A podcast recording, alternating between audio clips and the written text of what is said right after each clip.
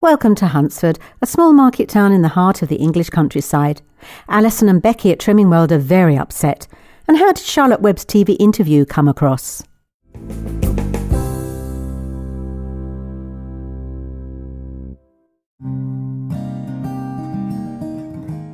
Becky, would you mind washing Mrs. P's colour off in five minutes? Then I can get on with placing these orders. Yes, of course. I've got somebody coming in for a consultation at half past. Will you be able to do her blow dry? Oh, yeah, I'll be done by then. All right, I'm off to Carmela's for something to eat. Then I've got a shift at the Red Lion. Suit yourself, Ryan. Fine, I'll see you later. It's not his fault you weren't invited, Alison. I've known Brenda for years, and nobody thought to tell me they were having a surprise party. Not even my own son. I wasn't invited either. From what I can gather, it happened really quickly. I don't know why you're so upset. I'm upset, Becky, because my own son lied to me. To be fair, he didn't actually lie. He deceived me with that lot down the road. Miss High and Mighty and her pathetic little followers. Alison, I honestly don't think it was like that. Well, I'm glad you can see it like that, Becky, but I can't. I'm as much a part of this community, and as far as I'm concerned, it's a snub.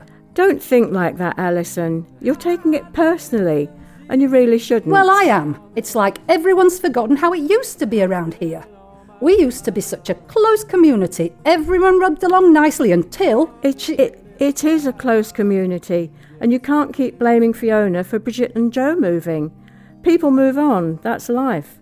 New people move in, it's how it is. Oh, please, Becky, spare me the free psychoanalysis. You don't know the half of it.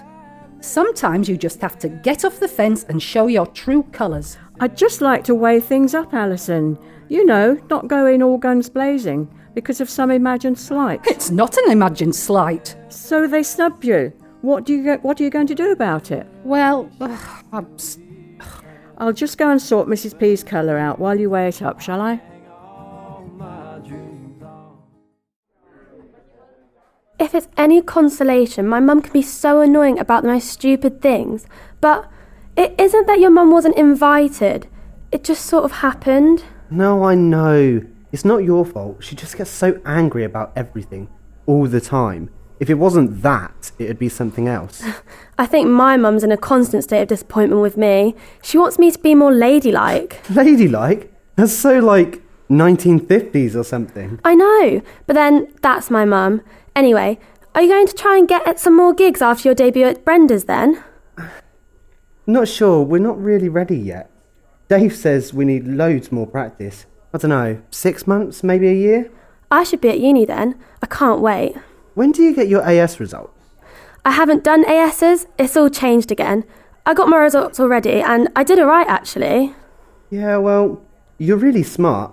Maybe we could get a gig at your union bar when you decide where you're going. Yeah, that'd be so cool. You could be my groupie. Yeah, that's not likely. Nah, mates aren't groupies. Is Mario coming? Depends what time his tea break is. We, he knows we're here. He reminds me of Jake from Rixton. No way!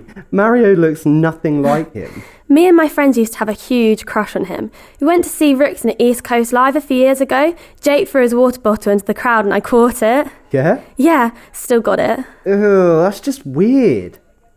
So, do you fancy Mario? What? Hold on. Just because I said he reminds me of someone I used to fancy when I was like 15, it means I must fancy Mario. Are you serious? I don't know, it just makes sense. In your world, maybe. No, I don't fancy Mario. Don't look at me like that. I don't. Alright, don't cry about it. Don't say stupid things like that then. Alright, alright.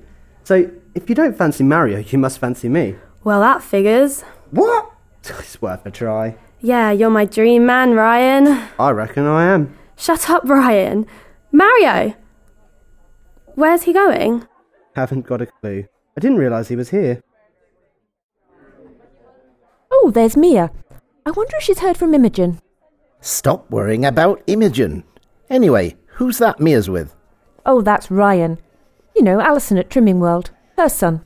He's the lad that played at Brenda's 80th party, isn't he? Yes, with Dave. They weren't too bad, I suppose. And sweet of them to play for Brenda. Here you go. Uh, two mozzarella and tomato paninis and two cappuccinos. Oh, thank you, Vicky. Uh, is that today's paper you've got there? Yes, a customer left it. Do you want it? Oh, yes, please. It's more about that body being naked.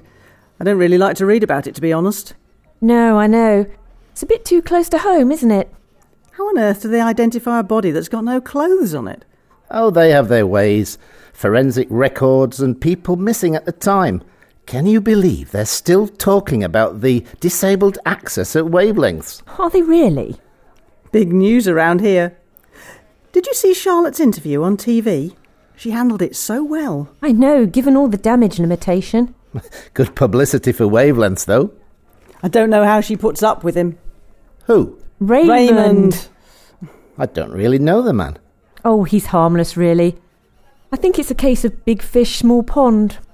I wonder how he'll like it when he realises that his wife is going to be a bigger fish in a bigger pond than him.